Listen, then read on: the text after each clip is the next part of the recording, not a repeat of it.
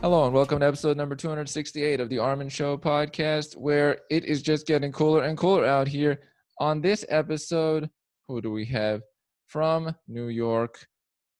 You may know her as soon after you get to know her, Dr. Maryam Baqir, MD. Welcome Yep. to the show. Oh, thank you. Thank you so much for this opportunity. This is a wonderful thing. I am glad to have you on. You are in New York. What area of New York? I was there. We met each other there. Long live that na- area. Yeah. Where are you at? I live in downtown Brooklyn. We met in Manhattan, Mm-hmm. but I live in downtown Brooklyn, close to Brooklyn Bridge, actually. And Brooklyn is also where I work. Mhm. So it just made sense to find an apartment here. We we got a really good deal here. I love the neighborhood. Now, information for the folks. When she says we, companion Shan, who was oh on yes, the show yes, of course, of course. classic. Uh, I mean, we. I mean, your previous guest. mhm. Previous guest and similar personality type, Shan, uh, on the show. You're in Brooklyn now, and have you enjoyed it thus far, or do you plan to leave Brooklyn? Do you plan to stay there? What are your thoughts as far as that area? So I love it here. I love it here. Um, honestly, when I was not living in New York and I used to come here just as a tourist, Yes. um, most tourists uh, just focus on Manhattan, and I did the same. Um, and their and their exploration of Brooklyn is usually just limited to Brooklyn Bridge. Mhm. Um, so people don't really get to know the rest of Brooklyn. I think um, if they're just coming here as tourists. Um, and I did the same when I was visiting New York um, before living here. Um, but thanks to the fact that I got a job in Brooklyn, I started looking for um, good neighborhoods in Brooklyn. And frankly, I didn't know about downtown Brooklyn before I moved here. And I was almost embarrassed that I never knew about this wonderful neighborhood here. Um, it's uh, extremely accessible. It's very close to Brooklyn Bridge Park. There is a very accessible um, subway station here that goes pretty much everywhere. Um, and it has everything. So we have a beautiful park here. We have we have restaurants and bars here. We have um, Whole Foods here. um, which um, yeah so and and they have some really nice apartment buildings in this area as well so um, yeah so that's where i've been for the past three years although well two and a half three years um, ending this year in december um, although now my next job may require me to move a little up north since now my new hospital is going to be in the bronx Oh. um, so if I don't know, I'll see. I, I'm I'm not moving anytime soon, so if I don't mind the commute, I might just stay in downtown Brooklyn. Otherwise, we've already started looking for places in Manhattan um, to just make my commute a bit more sustainable. That makes sense. We like sustainability out here. When something's going well, you want to maintain it in some form. Exactly, exactly. It's going well, so I really, I would really miss this building actually whenever I leave. Um, and in fact, we've already looked for like different apartments in the same neighborhood. I, if I feel the transportation is something manageable, I might just stick around. But let's yeah, no, I love it here. It's just, um, and also as an immigrant, someone from um, outside the United States, I also felt that just generally it was very easy to gel in here. It was just, well, that's pretty much all of New York, but um, it was, um, yeah, it was just very, it was just very fun to be in right on day one. So yeah, love it here. There's a fun factor to it. That's cool. Mhm. Now, you mentioned immigrant. Tell us the story of that leading to where you currently are, some of your background leading to where you are. Right. So the story is um, I'm originally from Pakistan. I'm from um, the biggest city, actually, Karachi. Um, and that also connects with the fact that I like being in New York so much because I feel that Karachi and New York have many similarities. Um, Karachi is also like the biggest metropolitan city of the country where everybody comes to look for job opportunities. Um, so we have around 20 to 22 million people, those we've counted just in that city. So I come from a very busy, hustling, bustling, um, disorganized city um, where which also doesn't sleep at all. so that's where I am from originally. I was actually born in Iran. We've talked about this once. My my country of birth. Yep, I've actually I was actually born there, but I didn't live there for more than two or three years of my life. Um, then, so i am a Pakistani, um, and uh, I went to medical school in Pakistan, and then I decided to um, go abroad for my physician training, which is called residency here. Mm-hmm. And uh, United States is one of the uh, like it's usually where people you know uh, if they want to go and get um, further medical training, US by far is the country that um, takes most immigrants for mm. physician training. Um, so yeah, that's um, um, yeah, that's that's the story. Now, here's the thought that came to my mind: if you went back to Karachi at this current moment, what's the biggest thing you'd be missing from your current place at New York? Like, what would be the biggest shift that you would notice? I think the biggest shift in Karachi would be um, just the sudden lack of freedom and independence, despite the fact that even if you're financially independent, it's just that as a woman um, in Pakistan, you just lose the ability to um, just spontaneously make plans, just do whatever you want without thinking twice. So that would be, I think, the biggest thing that I enjoyed when I moved here, and I would miss if I ever go to Karachi. Um, for men, it's still different, but as a woman, I always had to think twice, thrice before planning something, going somewhere, um, what to wear, where to go, where to not go, who to go with, whether or not to go alone. Um, so in New York, for example, I've I've been out at 3 a.m. even. So um, so I've gotten kind of used to that independence, that spontaneity of making plans about anything I want to do. Um, um, yeah, so that would be something that I always craved when I was there. It's difficult. You you can justify that in many ways as well. It it, it is a matter of safety. Um, many a times, and you have to be careful there. And I would always advise people to be careful there. But it's just something that I just didn't have to think about um, when I moved here, for example. So yeah, yep. I think would be something that I would really miss. You have way more autonomy in your current location. Yeah, just making just making decisions about whatever, be it going to the grocery store three minutes away, to someplace an hour and a half away, just doing whatever I want, anything I've scheduled, a meeting, activity, whatever, grocery, like just from big to small is just um, is just that spontaneity, the independence, the ability to not think about anything. Um, it's just very liberating, and it's it's difficult to exercise that when you're a woman um, in a country like that. So yeah. I very much like that concept. When I think about a person and the things they want to do, and then the distance from them to that is the inefficiency in their life. Like, oh man, I have to, but I have to double think it. Oh man, I want to do that, but I can't do it right now.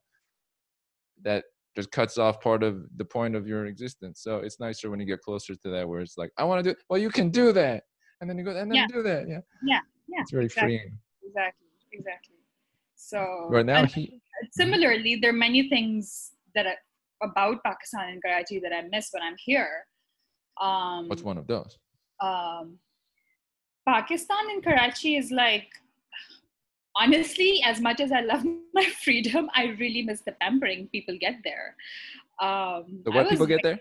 The pampering. Like we oh, just, oh. I was very pampered all my life there. I didn't have to think about anything related to my household activities, for example. It's just the, the your your families around. Um, and, and our families and our families are all like you know our families like my immediate family has like I have three siblings and, and, and my parents and everything but then you have an ex- you have a very beautiful concept of extended family in pakistan. Um, so it's like your family is basically 25 to 30 people at a minimum. Um, uh, so it's just you know people meeting together dining together uh, the fun activities every weekend. You don't really have to go outside your circle. You already have so many family members to have fun with your cousins and this and that. And then with that also comes the fact that um, um, there's just so many people to help around and stuff that i i don't know it's just although i do feel that like it, it the pampering comes at a cost because you know if you're so pampered then you don't have to think about anything in your household. Like i i, I never did laundry. I never ironed my clothes whenever i was there. Um, I, I did if i had to but i never really had to. Um, so and, and those things just completely change when you start living on your own of course. Um, so as much as i understand that um, you need to do that to to gain that independence that i always craved anyway. I know that i i it's there you, but just like when you have so many things piled up you sometimes do really wish you you you had a mom to cook for you like like i would just come home from medical school and my entire table would be like laid out with everything from starters to main course to dessert to milkshake to juices. Everything was just ready. And all i had to do was just um, bring myself on the chair and that's it. And I, I didn't even have to worry about doing the dishes. Um, and that just completely changes when you move abroad. So it's it's, it's a mixed feeling because um, as much as I also really appreciate my independence here. So with independence, you have to realize that you have to do all these things yourself because that's that's part of gaining the independence that I always craved. Mm-hmm. But when it gets too much, when it gets just too much, and you have just way too many things to do, um, you do start craving just that environment in Pakistan where there's so many people to help you around, where you have a mother, you have a father. just that, yeah. So yeah so you see it's just family you miss family and you miss the things they do for you you miss how you can take them for granted um, yeah. It's a little bit more collectivist, not as much individualist. Yeah, absolutely, exactly. It's very um, yeah.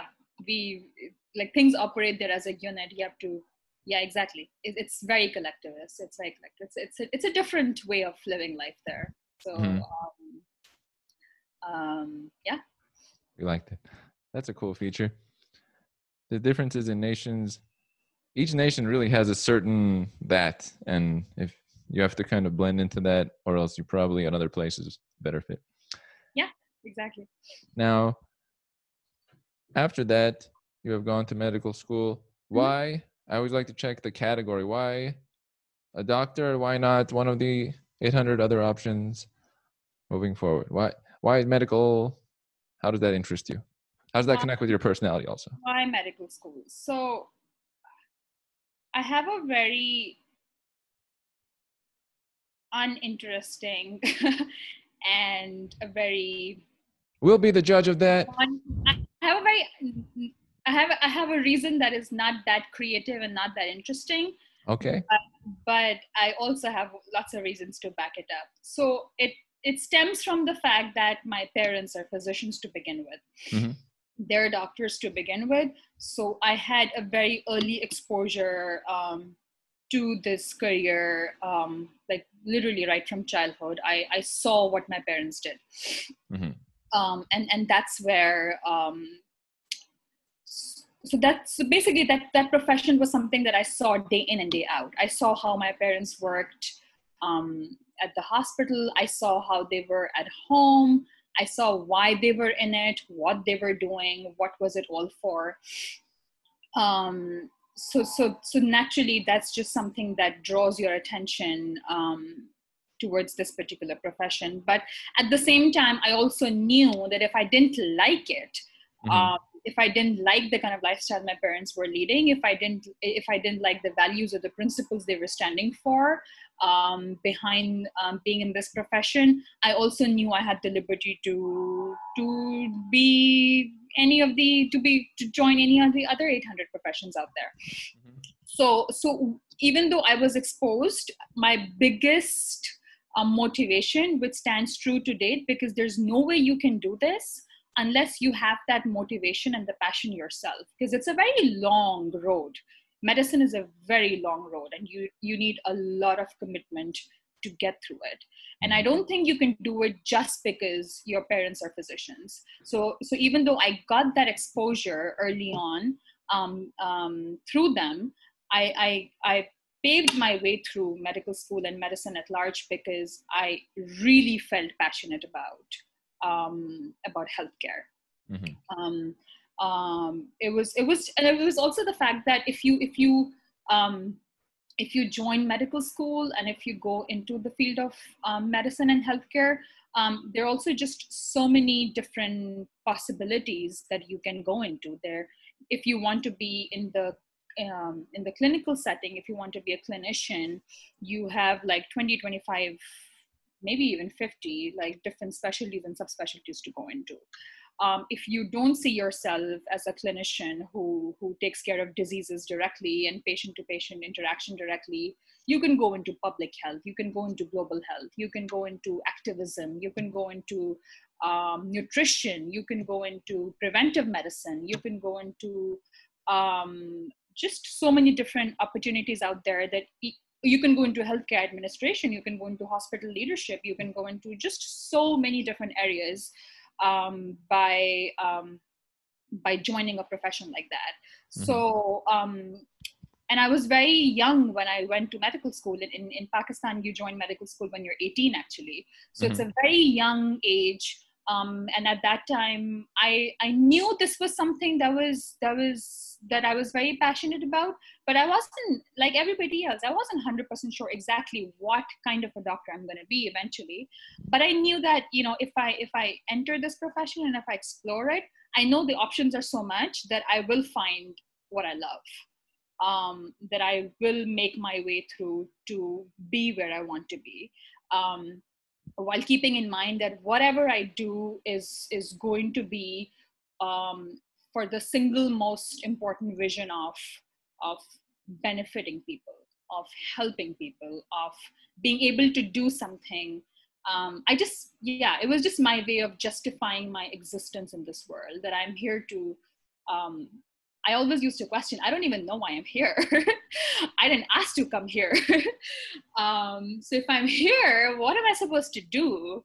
Um, and it's just this this fire inside me where I feel that just being isolated in your own interests. Um, and you can help people in many ways. So it's not just medicine that helps people. You can help people in, in millions of ways. I don't need, even need to go into that. Mm-hmm. But it was just this love for biology, love for physics and chemistry. I loved the sciences. I loved what it meant. I loved humanities. I loved talking to people. I love um, exploring um, problems. And it just felt like something that would just amalgamate everything. And with the pace of time, I knew I will eventually find what what my heart really desires, and I'm already there. So um, yeah, so the exposure I got it through my my parents, but it was really my own motivation my own passion that that led me through because there's no way you can do it just because your parents are also doctors. You need to have that driving force because the long the, the road is long. The road is very long. Um, and it's full of um, sacrifices. It's full of um, challenges. It's full of um, obstacles. And you can do it if you really have a certain vision for it. Um, so yeah that's why i chose it Mm-hmm. External motivations or pressures can only go so far at some point. Exactly, exactly, exactly. So um, uh, it was, and I, I got exposed to it, so I'm thankful to my parents for that. But I definitely give credit to my own fire inside me for this particular field that led me through to this date. So my laptop is burning because your fire is coming through it at this time. I like that. I like that. it's actually reasonably temperatured at this time. Classic. Now, that there's some real good messages along. I always like to, if it was up to me, I would break down each message along the way, but there's some good life messages there. Now, uh-huh.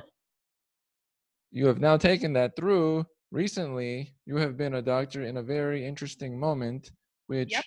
I will preface slightly with my first visit to New York, transition from normal New York to odd New York, yep. uh, leading up to the moment that you have recently traveled through since then. Now, we have had some sort of virus pass through the earth. And what has been your experience with this in recent months at your medical facility treating patients of that? My experience has been one that I think I'm going to be talking about for generations to come.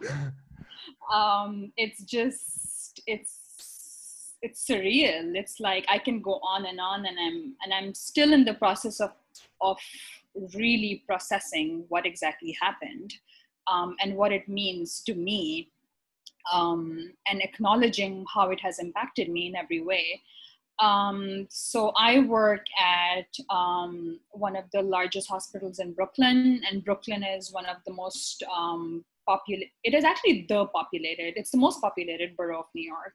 Hmm. Um, so I, I mention this because that just that gives you a sense of exactly what kind of um, um, crisis we went through because we um, it's a big hospital that attracts most of Brooklyn. Um, so that's where we were, and and and my normal days, even pre-COVID, um, were already very challenging. We always had a very high census on a daily basis of patient census. Our patients were always, this is all pre COVID even. So I'm, I'm, trying to give you the background that we were already doing um, some, we were already going through some really, the work we were doing was already very challenging. Mm-hmm. Um, where we have, um, I think I read this um, um, study where they felt that um, we have about 30 languages spoken in the hospital. So Brooklyn is such a multicultural, multilingual um, borough that we have so many languages here. Um, so I'm already working at a place that is always beaming with patients. We are always at a high census, extremely complicated cases. Um, our age group used to be at least like majority of my patients are 70 and above so that already brings a lot of complications because by that time you have like 500 million um, issues going on. Um, so it was already a very tense um, uh, environment to work in um, with language barrier so that you're doing all of this with interpreters in between because you're dealing with life and death situations um, um, without the person in front knowing english so um, so you know so it's, it's a very it, it's a very challenging environment to work in and then comes in covid which basically which basically i mean i'm laughing right now but i've spent my months crying. Right. um, it basically increased amplified everything five times. Um, the census went up five times we initially back in march started with naively started with um, restricting our covid patients to one floor so that we could spare the rest of the hospital and keep them isolated in one area also for infection control purposes. But i don't think that even lasted seven or eight days because by seven eight days after that the entire hospital basically became covid. Um, it was it was it was absolutely surreal to see what was going on because um, you know, a typical hospital has multiple different departments, specialties. You have you have um, you have surgery, you have pediatrics, you have um, gynecology, obstetrics. You know, everybody has different floors, different wards, different kinds of patients. Um, surgery has so many um, branches as well. You have orthopedic surgery, plastic surgery, trauma surgery, um, general surgery. So every floor has different patients, and within ten days, the entire hospital just had COVID. There was no surgery there was nobody with cancer. Well, they moved cancer patients overnight actually. So overnight, they developed a new facility, um, my hospital. Um, they developed facilities or areas to move our cancer patients elsewhere, move our pregnant ladies elsewhere, because we needed space to keep these COVID patients. To it was if you if you went down into the emergency at that time, it was like it's exactly like how a war zone would look because um, people were just stacked next to each other because there were so many people that you just didn't have we just didn't have space to keep them. Where are you going to keep them. So we created in fact in front of my eyes the baby nursery. That was i think that was that was one of the saddest moments that i experienced. Um, the nursery for newborns in front of my eyes was just revamped to create six or seven new beds in that area. So we had to shift our kids elsewhere pregnant ladies had to go elsewhere our cancer patients had to go elsewhere. All surgeries were disbanded. Um, and the entire hospital of eight floors essentially just was created. And, and i'm pretty impressed by um, what my hospital did to combat this because this was done in front of our eyes um, just to be able to um, and then when you have so many patients you also need as many doctors and nursing staff. So um, typically covid is taken care of by medicine physicians which was my primary specialty Um, they're taken care of by emergency physicians in the emergency room, and then when they get admitted, it's the medicine department that takes care of them. But we were getting overwhelmed by um, just the number of patients we were getting because we just didn't have enough manpower to do it anymore. Um, my co-residents were, were were burning out. And this is all literally just within a span of a week that you just saw this massive increase of not just the number of people it was also just the intensity of what we were seeing. Um, and it's it's I always try to tell people that most of the things that we were doing were not new. The virus is new, but we were we were offering breathing support to people, right? So breathing support is not something new. We've done this in medicine for years. We know how to do this. The issue was resources. The issue was that instead of 10 people at a time, now you have 30 or 35 people at a time um, for any one single person um, to oversee, for example. So the issue became, I think the predominant issue was resources also, where you just didn't have, we just didn't have enough resources to support those many people all of a sudden. So what we were doing wasn't new. The machines we were we were using, they weren't new. Right. But it was our our our our thought process was not new. I mean, even though COVID was a new virus and we were seeing many different things, but many of the things we were doing, we always do it anyway it was just this massive intensity of, of how a typical day started looking like. Um, with language barrier, um, with the fact that family members are not allowed all of a sudden. Um, so your patients are, you are the only person they can talk to or, or basically are, are relying on in the hospital because, you know, family members are always there to feed you in the hospital, otherwise to advocate for you. Um, especially old people especially elderly when their children come around and, and they feed them and they and they spend time with them they automatically get better because because we are strangers for them obviously.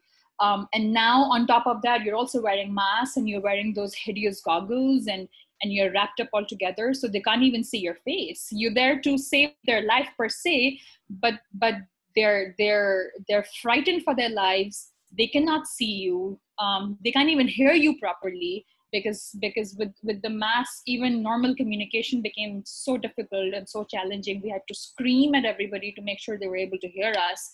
So even the simple process of holding someone's hand when i know there's nothing else i can do and he's dying in front of me just became so like i don't know. I mean i hope it worked but for me it was just so heartbreaking that i can't even hold someone's hand and and and just offer that that moment of um, of solace to someone when I can't see my when I can't when they can't see my face when they can't hear me properly.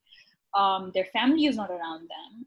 Um, so um, we're not. It's not like it's not that we're not used to deaths. Doctors and nurses and healthcare staff, we we are used to seeing people die in the hospitals because you know that's part of what we do but but suddenly it wasn't just about deaths it was about multiple deaths in a row. It was about like i had never seen six deaths in one day for example. Usually my my frequency the frequency of deaths is usually let's say once in two weeks you know? Um, um, some are expected some are not so expected. I've seen many unexpected deaths as well. Um, but the uh, and, and you do everything possible for them. But the frequency is usually in today's day and age, it's like I would say once in two weeks. Now you're seeing six deaths in one day um, and uh, in front of you, and that's just one person, right? So so multiply that with with what is happening in the entire hospital, and and every time someone needed um, the um, immediate rapid response for rescue um, let's say their breathing was getting deteriorated or, or, or whatever, or their heart suddenly stopped, announcements are made overhead in the entire hospital to alert people and to, and to um, gather help because um, we need people to perform chest compressions and to intubate people and uh, put them on ventilators and, and multiple nurses and respiratory therapists. So announcements are, you and that's also common practice when, when a patient crashes in any way, announcements are made in the hospital to make sure that the right people get to hear where help is needed and they come right away within five minutes, 10 minutes. And now you're hearing these announcements like 15 times in a day. So even if your own patients are not immediately crushing in front of you, you can see that at one time, literally in one, I remember like within half an hour, I I heard three announcements just within 30 minutes, which means three people are dying right now um, in 30 minutes, within 30 minutes, a span of 30 minutes. So, um, and most of them didn't survive. Um, for, for the most part, most of them didn't survive. So it was, it was just the magnanimity and just, just, just insane. Like just people just dropping dead like flies. And, and, and for a long time, it, I, I also started questioning um, if I was doing something wrong because um, and it was it was comforting to know that everybody else around me in other hospitals or other departments etc all were also going through the same thing. But for the most part as a doctor that's the guilt you're you're living with. Um, did i mess something up? Did he or she die because of something i could have done and didn't do?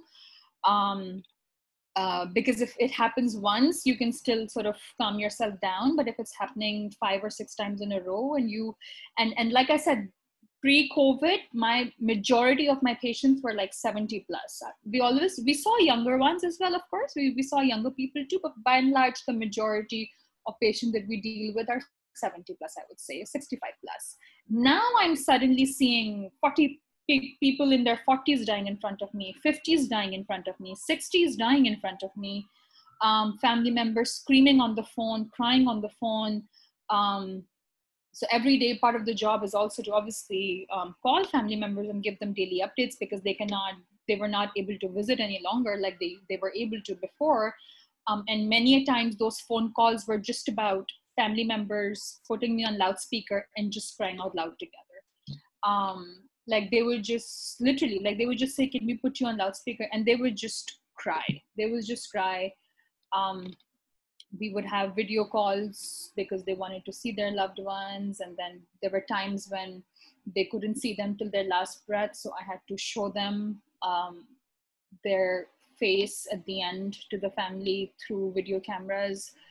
Um, and they can't see me and i can't hold their hands and it's just it was just so unsettling just just the way everything turned around. And then so many people were dying that like so first I didn't absorb the the the how enormous this was, but then the next day I come at 6 a.m. to start my shift and I see that there's a there's a truck lined up outside my hospital and we're like okay what is this for it turns out our morgue is running out of space for dead bodies so they had to hire my hospital had to hire a truck um, that has freezing capabilities to to keep dead bodies because we ran out of body bags.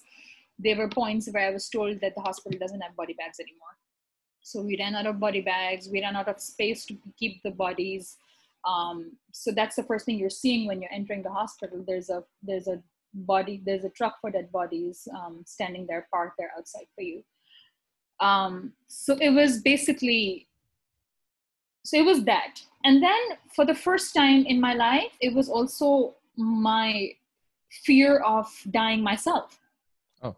Um in in in the in the normal i mean it's it's not it's this was not the first infectious disease we've come across. Um tuberculosis for example that's also uh, it's an airborne disease. You can you can catch it. You don't even need droplets for tuberculosis um, so I, I, used to see TB patients many a times. There are quite a few TB patients in Brooklyn, actually. Mm. Um, so tuberculosis is an infectious disease. HIV is an infectious disease. Hepatitis is an infectious disease. So it's not it's not like this was the first time we were we were dealing with patients who um, with whom there was a possibility that we might also contract the disease from them um, it was just that tuberculosis and, and any other infectious disease there was there was just this trust in in the preventive measures that were there in the hospital that we are taking the right preventive measures to minimize our chance of getting it. And even if um, even if we end up getting it from them um, even if i end up getting a disease if i end up contracting a disease from my patient i had the trust that i will have access to the right treatment right away because i know these are um, by and large treatable, manageable diseases. Now, all of a sudden, when you don't know what's working for coronavirus, um, and all you're seeing is um, people dying in front of you, including people your own age, actually. Um, so all of a sudden, um, while there was this emotional turmoil of seeing um, other people dying, there was also this fear of myself getting infected. I, I, I, I'm not exaggerating. I used to get morbid imaginations of uh, seeing myself on a ventilator. Mm. Um, and then the fear that I'm bringing that back home to my husband who didn't sign up for this. Um, he was living at home, he was working at home 100%. He had absolutely no point of contact other than me. Um, we even um, we discussed if we should maybe stay away because a lot of doctors started doing that, um, especially those who had um, older parents at home or newborns at home. At that time, nobody knew how it's going to affect newborns, and there were so many doctors with newborns, including mothers of newborns actually, and they decided to stay away from their parents um, um, and away from their newborns. So that was also a conversation my husband and I had if we should just separate for a while because that's what I was hearing left, right, and center. People were they just they just rented another room and just lived there for an indefinite period of time. But my husband and I, at the end of the day, were also of the opinion that we just don't know for how long this is going to last. And for us, just staying away because of this fear at the same time also did not feel sustainable. We, um, I even I didn't think that I would be able to do. I didn't. I, I was, but I didn't want to be guilty either. But then he was someone who you know he comforted me and he said you know this is i know that other people are doing this but i don't think we can do this. So i we didn't separate but um but then i tried basically everything that is possible in in the power of a human being to disinfect myself as much as i could before i left the hospital um and just come home and and just there was a whole protocol that I followed for I think 40, 50 days um, at a stretch where I tried to disinfect myself as much as I could um, and then be available to see him. Um, so yeah, so it was it was that plus the fear of yourself getting infected and then being a source of infecting someone else. Um, by and large, most people who get infected it's true that most of us will get mild symptoms. The issue was that at that point, working in the working at working in a hospital that was really the hub of this pandemic, um, all I was seeing, I was not seeing the the the people with lighter symptoms. That's so I had a I had a mm-hmm. bias in my vision because because those who had light symptoms they weren't coming to the hospital. They were managing it at home at the hospital, the, the hundreds of patients I saw were all those who just couldn't handle it at home, eventually ended up at the emergency and had to be admitted because they could not be sent back home. And by that time, most of them were in a position where they would they would either die right away or or die weeks to months later. So so the yeah I know it was a bias because I was that's all I was seeing, but uh, and I didn't see the ones who were doing relatively okay or were um, able to control it at home. Um, all I was seeing every day was people dying in front of me, left, right, and center. Um, constantly questioning if this was something I was going wrong with. Um, is there something else we can do for them? Um, am i responsible any in any way for so many deaths? Is there something that i can do? Because it was that guilt was part of the process. And some very difficult decisions to make as well. Um, uh, for example when um, when when people's breathing would become when the breathing would become so bad that it started putting pressure on the heart mm-hmm. um, the heart at, at a point just stops beating because it's just not able to um, take that pressure on the breathing basically in, in, in, um, in simple terms for example. So people were um, uh, they were getting cardiac arrest left right and center. And those were most and and they were getting cardiac arrest not because there was anything wrong with the heart but mostly because of the respiratory oh. burden. Their heart would just stop working because there was just so much burden of, um, of breathing on them so there were multiple um, calls for what we call um, uh, code 3 or code or cpr basically chest compressions to um, chest compressions that are meticulously done um, to try and see if we can revive the heart. If we can fix the problem if maybe if we can put attach them to a ventilator improve their breathing maybe the heart would revive. So and, and that's a very key procedure um, that works many a times and we're used to doing it all the time.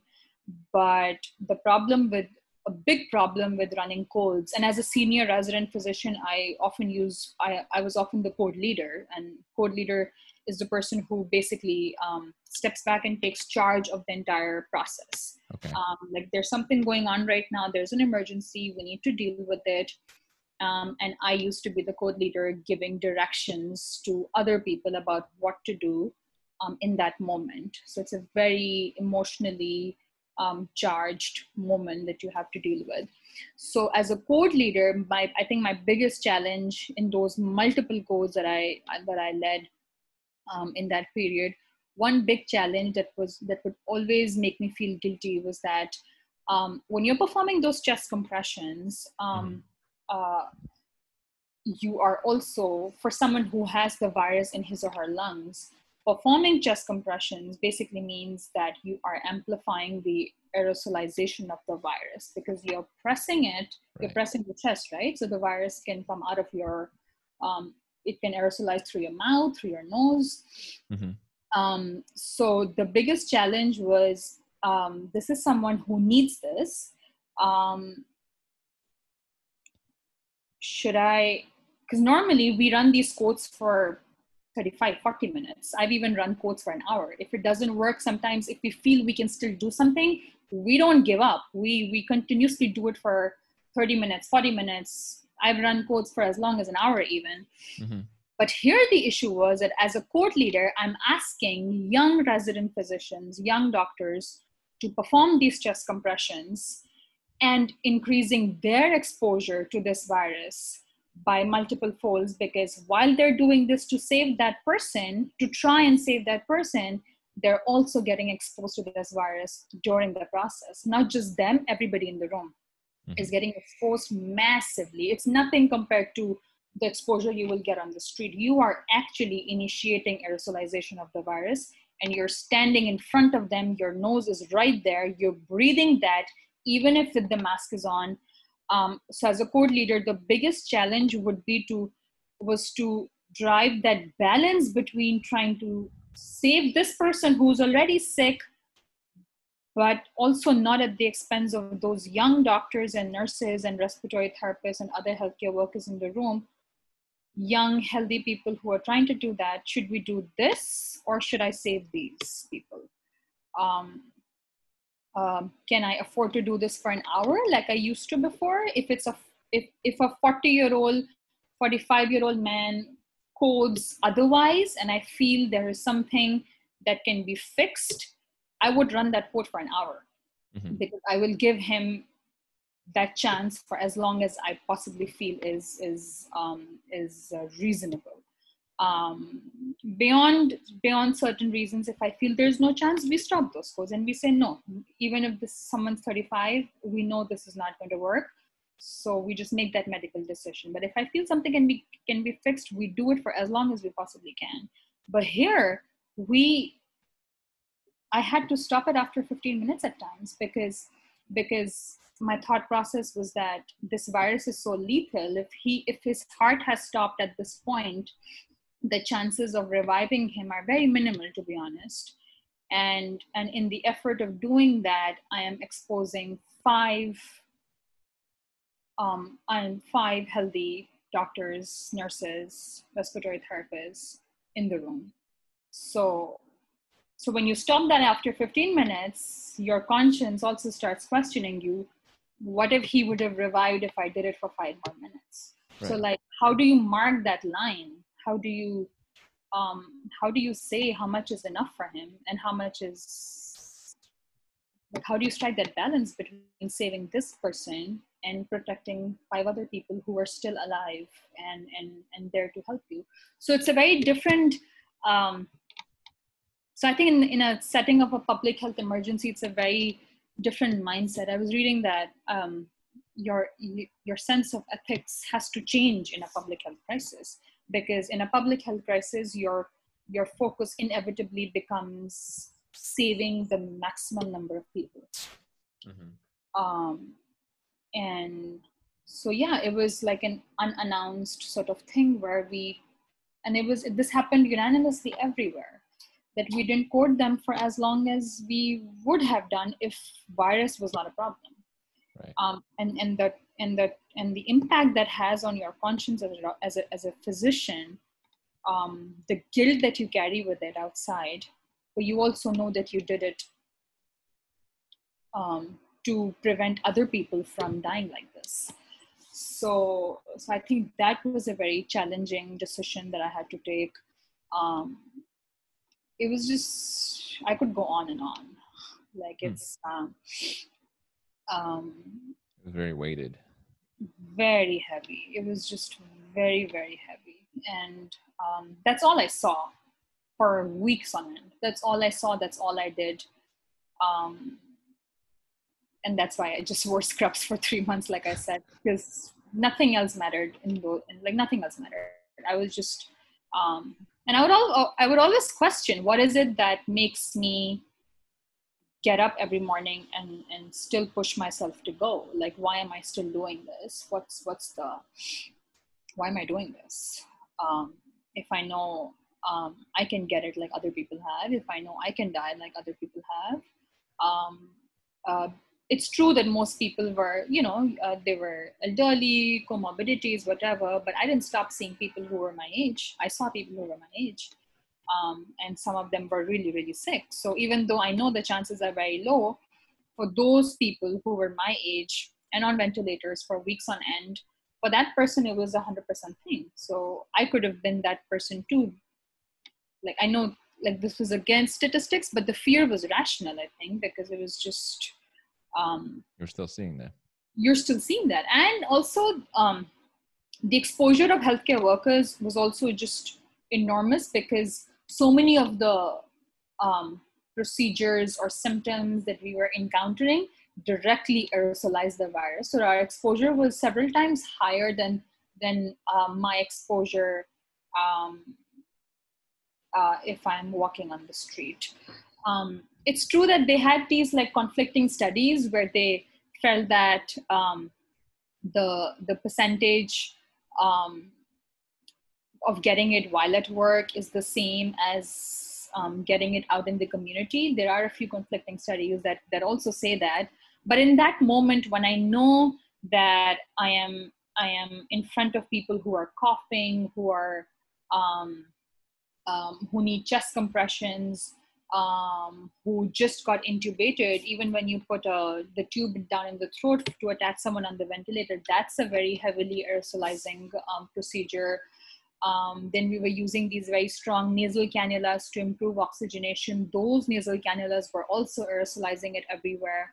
So the, the just that fear of of being surrounded by that exposure for 12 hours at a stretch the, the shifts were 12 hours long right so not even 12 at times they were 14 15 hours even mm.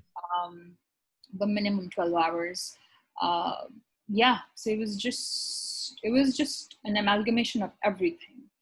Um, but some good things also happened if i really reflect on because that's how you rationalize things and that's how you survive and that's how you right.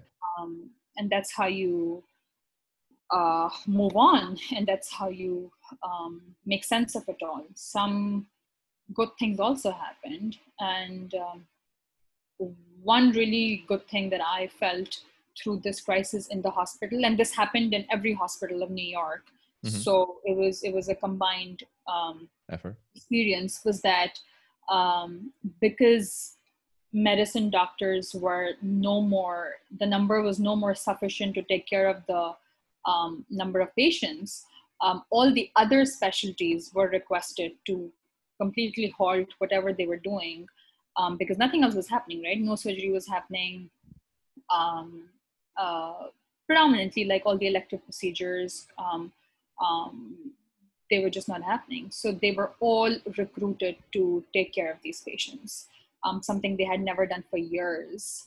Um, so for the first time, surgeons are taking care of pneumonias, um, something that they were not that they hadn't done for years, basically. Mm-hmm. So the way the way my hospital tackled with it was that they um, employed someone from medicine in each of these areas where um, the medicine doctor would supervise um, the psychiatrists or the pediatricians or the gynecologists or um, the surgeons. They would supervise and then they would do it under that supervision.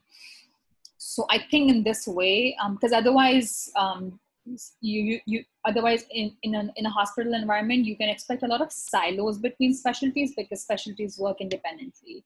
Through this crisis the entire hospital came together.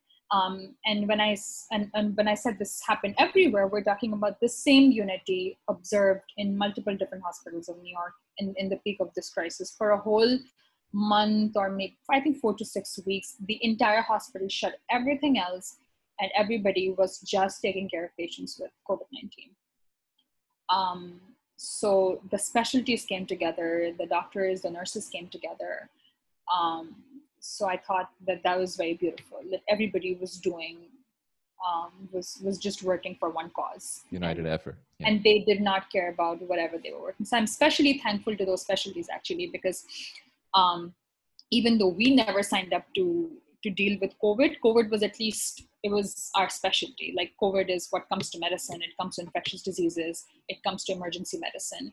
So nobody signed up for it, but at least you know um, we were there because it was our it was our it's it's under our domain but surgeons don't deal with that gynecologists don't deal with that psychiatrists and they haven't done this for years but they were still doing it so i thought that was extremely beautiful the other thing um, that i really really appreciate was that um, for for the first two three weeks we were short on staff so so short on all kinds of especially nursing staff.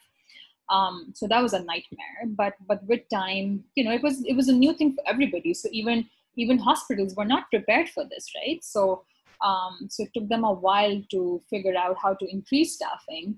And then lo and behold all of a sudden we had like these 400 500 new nurses from all over the united states who um, and I spoke to many of them. Nobody really asked them to come and help in New York. It's not like they were sent by their hospitals. They volunteered.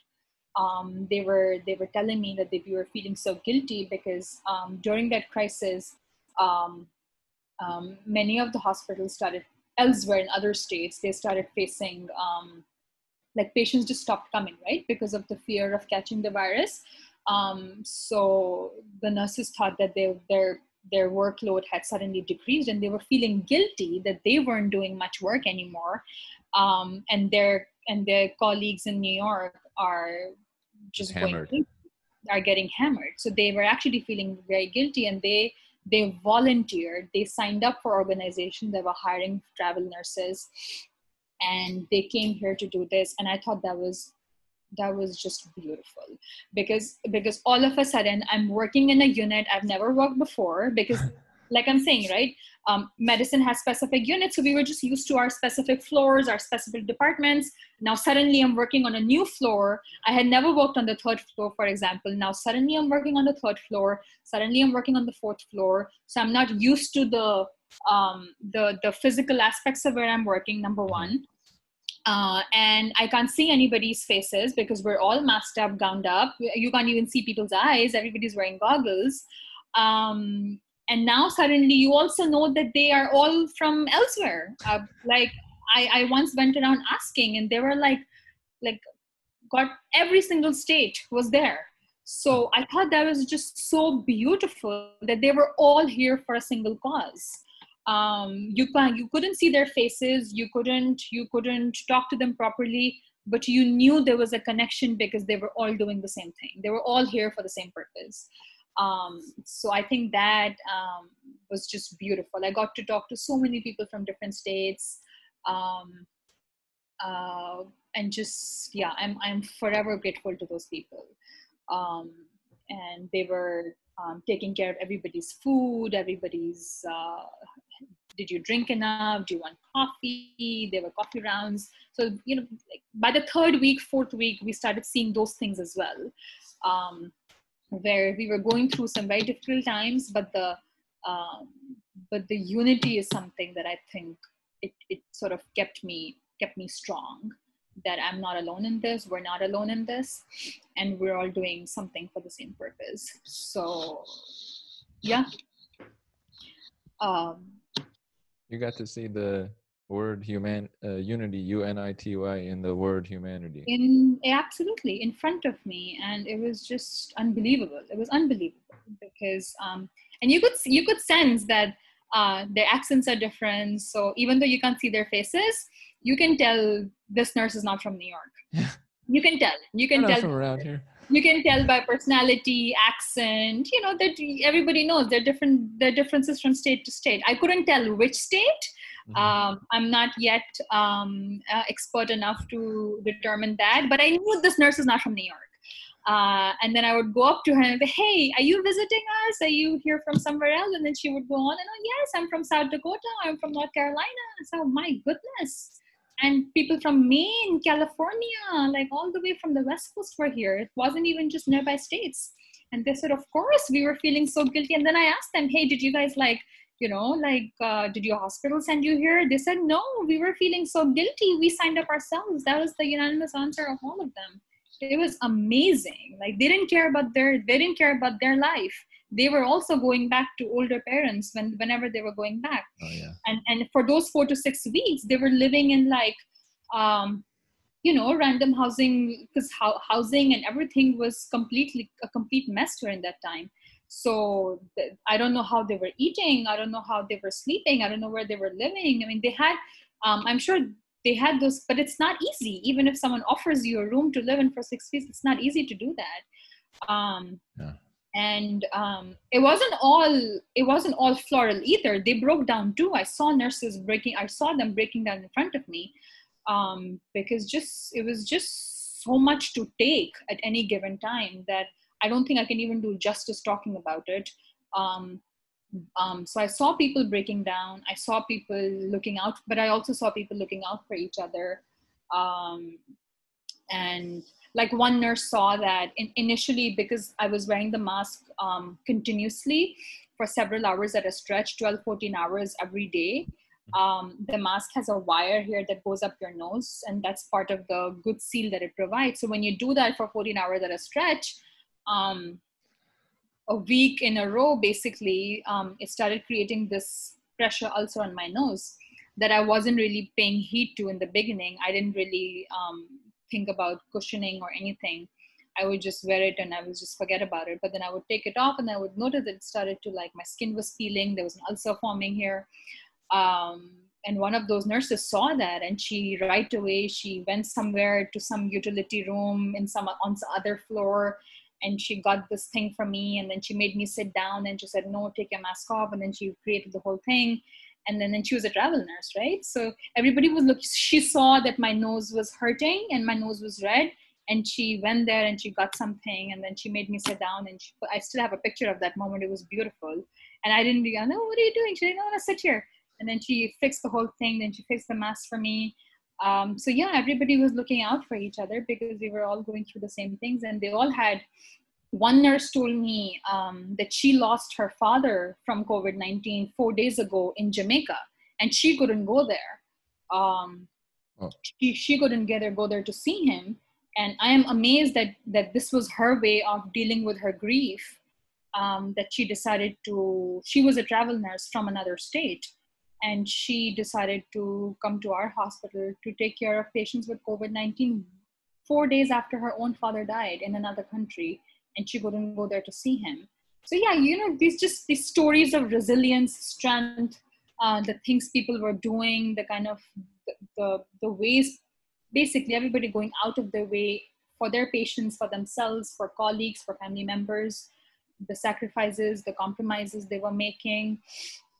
Um, as much as i don't ever want to live those days again i also know that because i've lived through them it has really um, um, it teaches you a lot um, now that I've survived it, it teaches you a lot. It teaches you just just things that I will always I will never forget for years to come. Actually, for generations to come.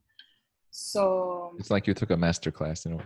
Yeah, yeah, master class, and also just um, speaking of masterclass, a lot of things that we had to start doing was also um, like most of our patients needed the ICU uh, because uh, ICU is a separate um, it's a separate entity of, of different kind of care that patients are given. It's called critical care for a reason, where the ratio of patient to nurses is different, resources are different. So whoever needs ICU level of care um, is always moved to the critical care unit because we know that they will get the kind of care that other units in the hospital are not designed to provide.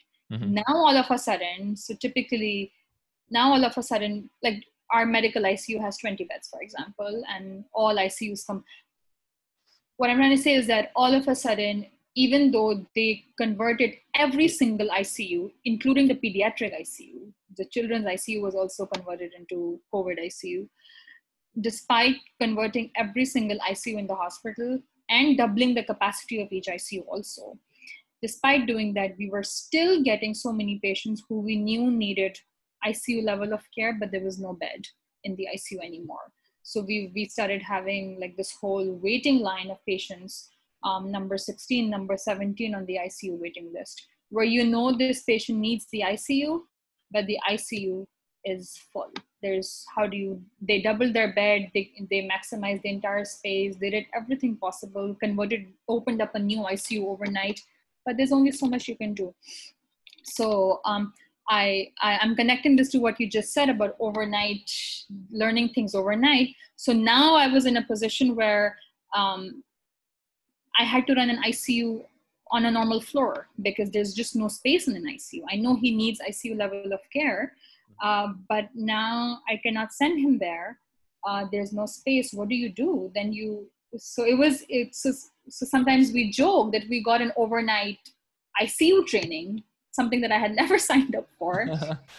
uh, we got an overnight ICU training because we started taking care of those critical needs um, on floors um, that were not designed to provide those things so we learned to, even medically clinically we, we picked up a lot of things that we um, wouldn't have done because that's not part of our that's not what my medical training was supposed to provide mm-hmm. um, but we yes it was just overnight like just so many decisions that i was not i was not used to making but you pick up you pick up you gather the strength i mean you you you know how to learn you know how to make decisions you know what factors to um, and then we had massive amount of help from everywhere in the hospital as well. So, um, um, so yeah, it was overnight everything. Like mm-hmm. we we got everything overnight basically. Just instant. instant. It was. Um, it's yeah. kind of it's a cool feature that it's sort of like if a building broke down and then people around the country came together to rebuild the building. They're like, we're gonna do this. We're just showing up. I'm here from different yeah, areas, and yeah, let's yeah, do this. Yeah, this is the area. Amazing. It was amazing. The the when we hired new nurses, I thought that was just beautiful. Like in the, it was it was something that I don't think I'll ever see again. Hopefully, touch wood. But it was whatever I saw. It was also, yeah. I want to focus on the silver linings as well, and that truly was. That truly was. One thing that comes to mind is that's a key moment in life. We only have certain key moments. What would you say are some of the biggest? Let's say today, the same shock that happened then occurred today. It couldn't really happen, I guess, the same way now. But uh, what what different position are hospitals in today than they were in three months ago in relation to that virus? Like, let's say today just ramped up shockingly. What kind of preparation would be there? Honestly, I'm not sure if, if hospitals are ready for a second wave oh. like i'm not sure um, they will definitely be better ready than they were before now mm. we know where to get um, first of all now we have more research yeah. more information about this virus than we had before that mm-hmm. now we have better protocols that means that that makes a world of a difference um, now we have better protocols about what to do um, what to take care of, what medications work, what didn't work. For example, in the beginning, we were giving hydroxychloroquine, right? Um, because we didn't have enough. Um, it was it was thought that it would work, so we were trying whatever we thought would work. But now we know it doesn't work. Mm-hmm. So it, we fairly know that it doesn't work. So um, so there have been some shifts in, um, even though we're still not sure about many things. Um, we still don't have um, an answer to how to treat this accurately, we still have a reasonable idea about how to go about it, um, at least better than where we were before. So the medical, the clinical protocols, those were more, were slightly more confident than we were before, for example. Um, and then I guess in terms of resources, now um, we know how to get ventilators, we know how to get um, I'm sure I, I, don't know what happened to the extra ventilators that my hospital um, hired during the crisis. I'm sure they've kept them. I don't know what the, I'm not exactly sure, but I'm pretty sure they know how to access them again mm-hmm. um, if something along those lines happens again. Um, so in terms of resources, um, even though uh, I'm not exactly sure um, what plans they have, um, I'm pretty sure they have a sense of where to go to obtain what, because um, we we figured what we needed more. Um, we figured how to hire more staff. We figured how to get more protective equipment for our um, healthcare workers. Um, we figured how to um, how to manage family members and their grief and, and their concerns. Um, so it'll be more streamlined uh, definitely if god forbid if this has to occur again um, but oh my god i don't want that to happen right. so yeah i mean i'm sure we have a fair idea uh, at least um, and we have some more confidence in protocols as well mm. um, but there's still so much the truth is that there's still so much unknown especially about um, the complications of this virus, the complications of the immune system, and um, and what arsenal do we have against it? There's still so much unknown, and still so much is being studied. Um, that we will still be in many. Um, uh, we will still have to be in situations that we would feel ambiguous about, but but but yeah, I we have a better sense of what to try, what to not try, what to give, what to not give, where to get it from. Because like simple things like you know like we knew some medications worked, but those medications were not um, sufficiently available in the market. So even though I wanted to try something, I just couldn't get it for my patients. I didn't have an answer to the for the family members when they would ask me, "What about that?" I said, "I know I I would have tried it if I had it. I can't get it." So that's like those were challenges we met in the first week or 10 days but then slowly we figured that the productions the, the supply market started changing. We started getting those medications. Um, um, then first some medications were just part of some um, protocols um, for clinical trials. Now those medications are more readily available um, even outside um, those clinical trials. Like even if you're not enrolled in those clinical trials, you can still get some medications like that. Things have changed. Things have changed. You have more options, um, and you just yeah are just better versed, well versed in how to manage it. But there's still so much unknown that um, yeah, I don't feel conf- I mean, I'll do it if I have to, but I still don't feel confident about it mm-hmm. uh, because we there's still a long, long way to go. And like any other um, um, epidemic never seen before, it, it's the timeline is pretty much the same. It goes on for years until right. you really figure out what happens. Because people like um, the doctors from the older generations, they keep giving me the example of HIV. When HIV was first sure. discovered, um, this was just 40 50 years ago right? And they they saw that. They saw the hiv epidemic. Nobody knew anything about what because hiv is also a crazy virus. It's a crazy crazy virus. Um, the only um, good thing about HIV is that it's not so readily spread through um, through respiratory droplets. Um, so that was the only good thing um, to be able to contain. But HIV can cause so many crazy things in your body. When it was first discovered, nobody knew anything about it, um, and people and and and they they were recalling actually many of my um, older physicians were recalling how they saw young men were um, um, somehow more affected. They were saying and just dying left, right, and center. And, and, and HIV was predominantly affecting young people, right? So mm-hmm. Um, young people dying left, right, and center. So, but now we have um, HIV is treatable. It's no more a stigma. Um, you can have HIV and you can not infect anybody else. Um, so there's just so much known about it. So it's not the first time that this world is seeing right. um, an outbreak. It's not the first time. We've seen similar outbreaks multiple times. We fight through them. We see deaths, bad things happen, and those who survive learn more, study more, research more, and then you you come up with solutions. So we're just part of that initial phase where where it's chaos. Everybody's confused. One day you hear one thing, the other day you hear another thing. Even doctors are confused, honestly um, one day something you think something works the other day you figure out no it doesn't work what to try what not to try wear a mask not wear a mask um, is it is is it droplet is it airborne there's still so many conflicting answers to be honest. Um, but we are um, uh, there are lots of studies that have taken place. We have a fair idea about community transmission asymptomatic transmission.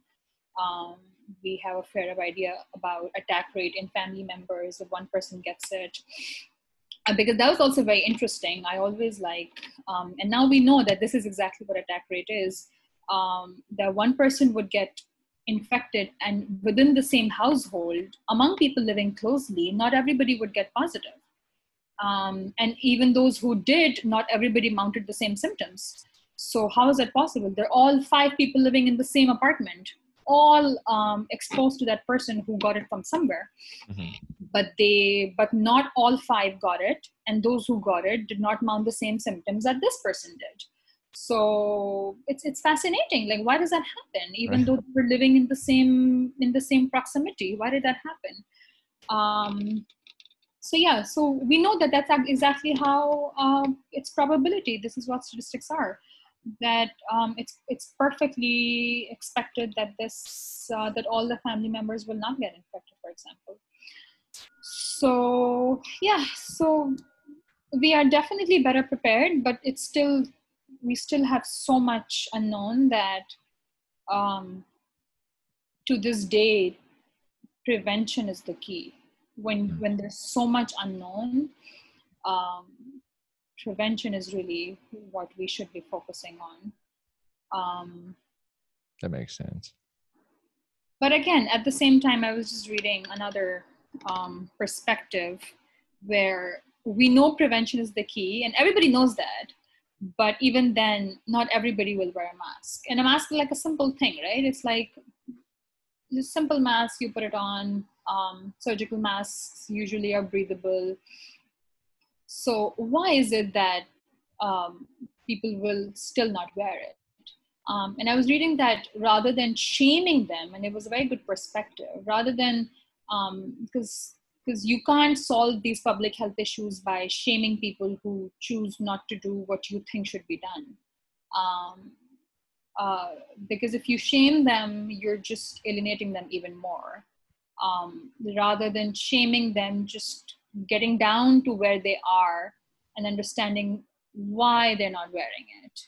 Um, also knowing that human beings are not perfect and, and no matter how much you talk about um, the severity of this crisis, um, and no matter how much they know it and they've heard about it, everybody knows the number of deaths in the United States.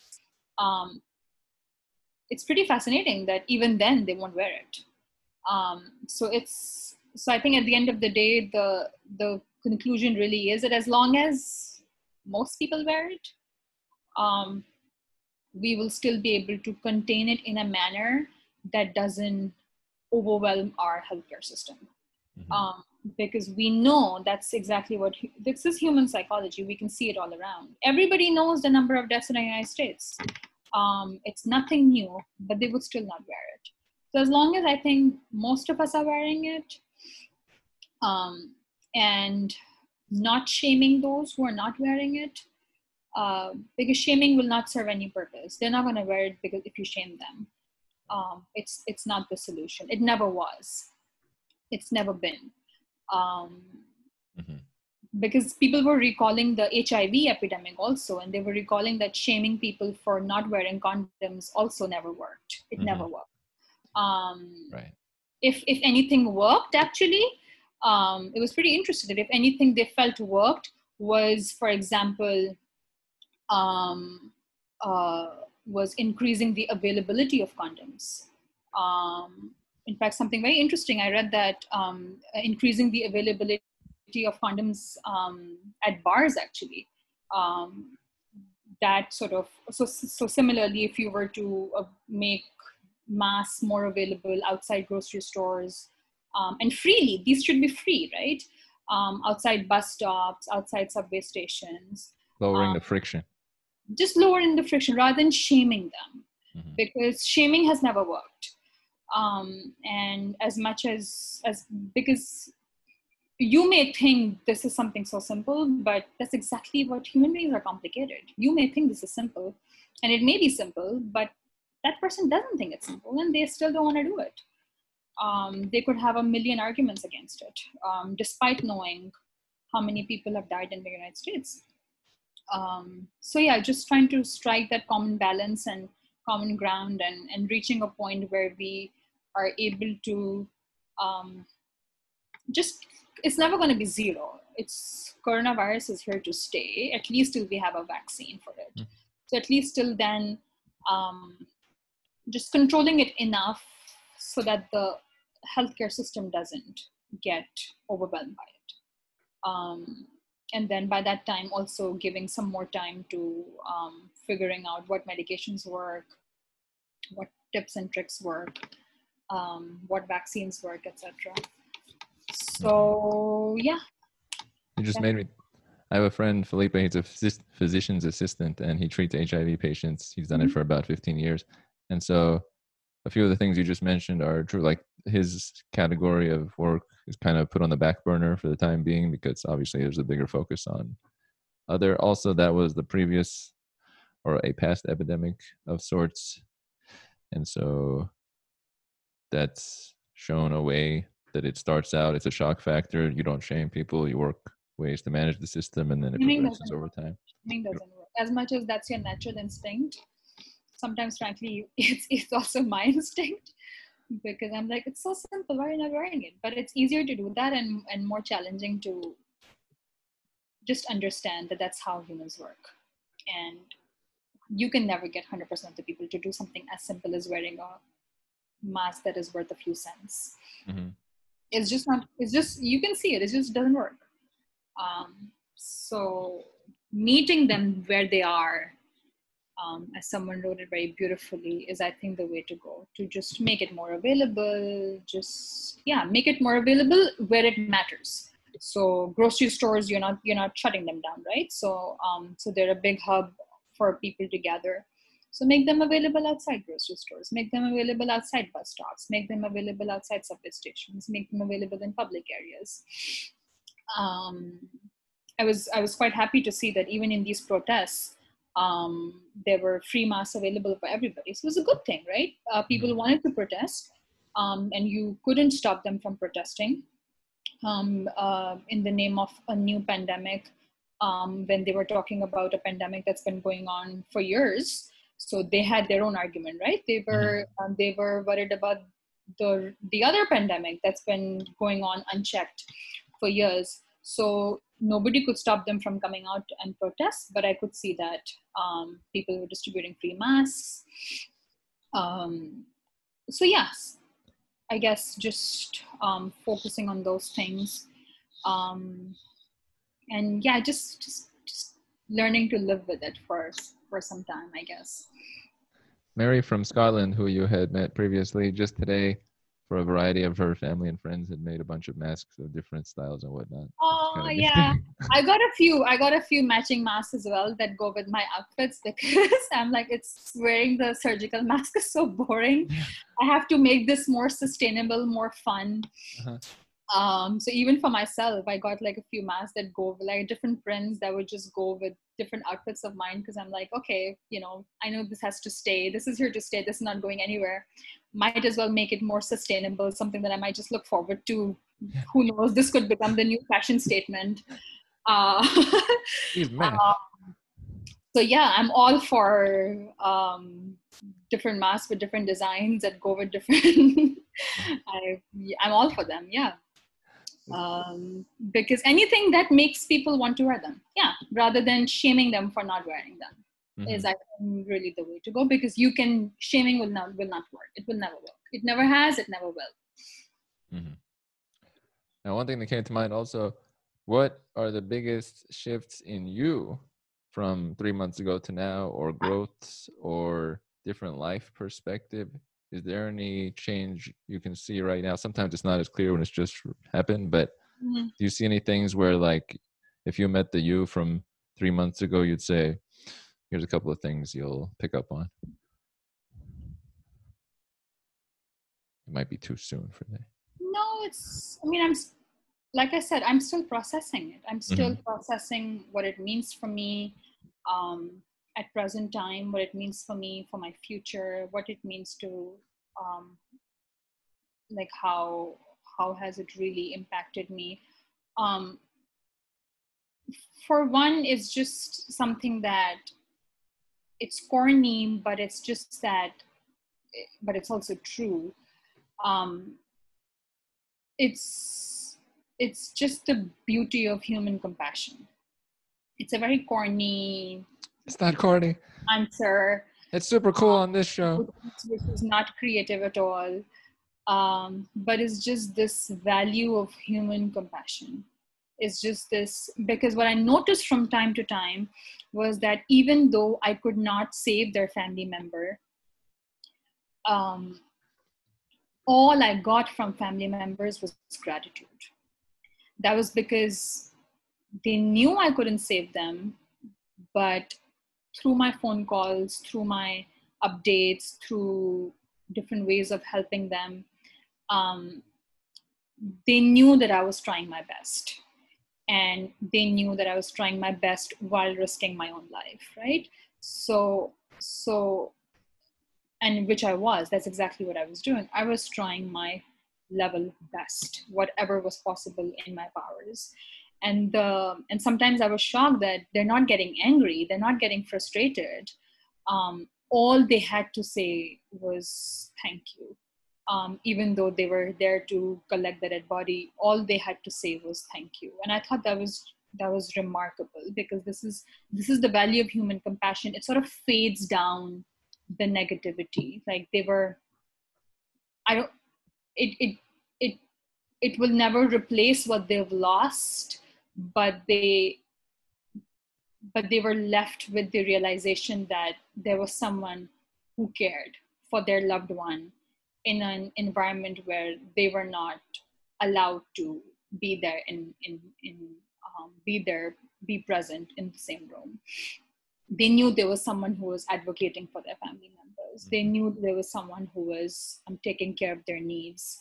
Um, like sometimes i would ask them for their loved one's favorite music. So even though they were on a ventilator you know i would play them on the side who knows whether or not they listen but i said i don't know something whatever maybe something works or or taking care of their different um, requests someone wanted to do something someone wanted to something they wanted me to go and you know perform some religious ritual even if that ritual was not from the religion I come from, I did it. I said, yeah, you know, whatever works for them, whatever makes them feel better, whatever. So I just felt that if nothing worked, I hope, and I got the feeling that it did, the compassion worked. And it's something, I think it's something extremely under acknowledged. Um, nobody writes papers on them, nobody performs clinical trials on them. But if you talk about what I thought worked, that worked. Um, I couldn't save them. They died horrible deaths. Um, but it left their family members with the realization that they died, but they died at the hands of some of people who truly cared for them. Um, and that is something that just keeps me going and is just something that I don't ever want to stop doing or being or thinking. Like that is my like single most um, like guiding path. Anything that is, um, yeah. So it's it's compassion. Um, I'm definitely much stronger than I was. I've always been very strong and level-headed. We all know this over here. Just I want to point that out. I, I know that I've always been very strong. I know that I'm very um, like it's. I'll. I know it, so I'll say it. I am. I'm. I am strong. Like she's strong, everybody. Uh, but but this was like some crazy level of strength right. I had to achieve to get through it, and um, I was almost surprised that I I dealt with it well. I was I was actually surprised that I dealt with it well. Um, I uh, so I mean credit where credit is due. Um, I do think that I did um, in terms of my strength, my my my resolve, knowing why I'm doing what I'm doing, and and how to just um, yeah. But when I had to when I had to vent, because that's another thing that I've learned. Um, I know I'm strong, but I'm not strong every day. I'm not strong every moment. I've cried a number of times. I've vented. I've I've used many people as my outlet. I've spoken to my therapist a number of times. Um, there are different things I've, I've written about it um, in my own personal diary, for example. So when I needed to vent, when I needed to cry, um, I also did that. So just the realization that you're not invincible. It's just because, I mean, healthcare heroes also cry. Um, healthcare heroes are also afraid of their own lives. They're also afraid of their families' lives. Mm-hmm. Um, they break down. They feel helpless. They feel powerless. And I went through all those emotions. So, um, so while I do think I dealt with it very strongly, I had my moments, and I didn't guard those moments. So mm-hmm. I think that's that's something that because um, too often I come across people who um, or at least that's a perception I get. I don't know, just like just guarding their weaknesses. Um, I understand that not everybody is, you know, um, uh, not everybody feels comfortable in every environment, but if you're going through something as difficult as this, um, while already being enrolled in a program as challenging and, and difficult as uh, medical training and residency, it's, it's already something that that just grates you in completely. And then on top of that, you have this whole three months, two three months of this this crisis, squeezing the last drop of blood that you have left. Um, you can't pretend that it's not affecting you. So if it's if it's something affecting you, I what I what I stand for is that I'm going to speak about it, um, even if those around me um, are not speaking about it as much as I would have liked to. For example, I will speak about it because um, because there will always be someone who who will hear you and um, and feel that he or she isn't alone.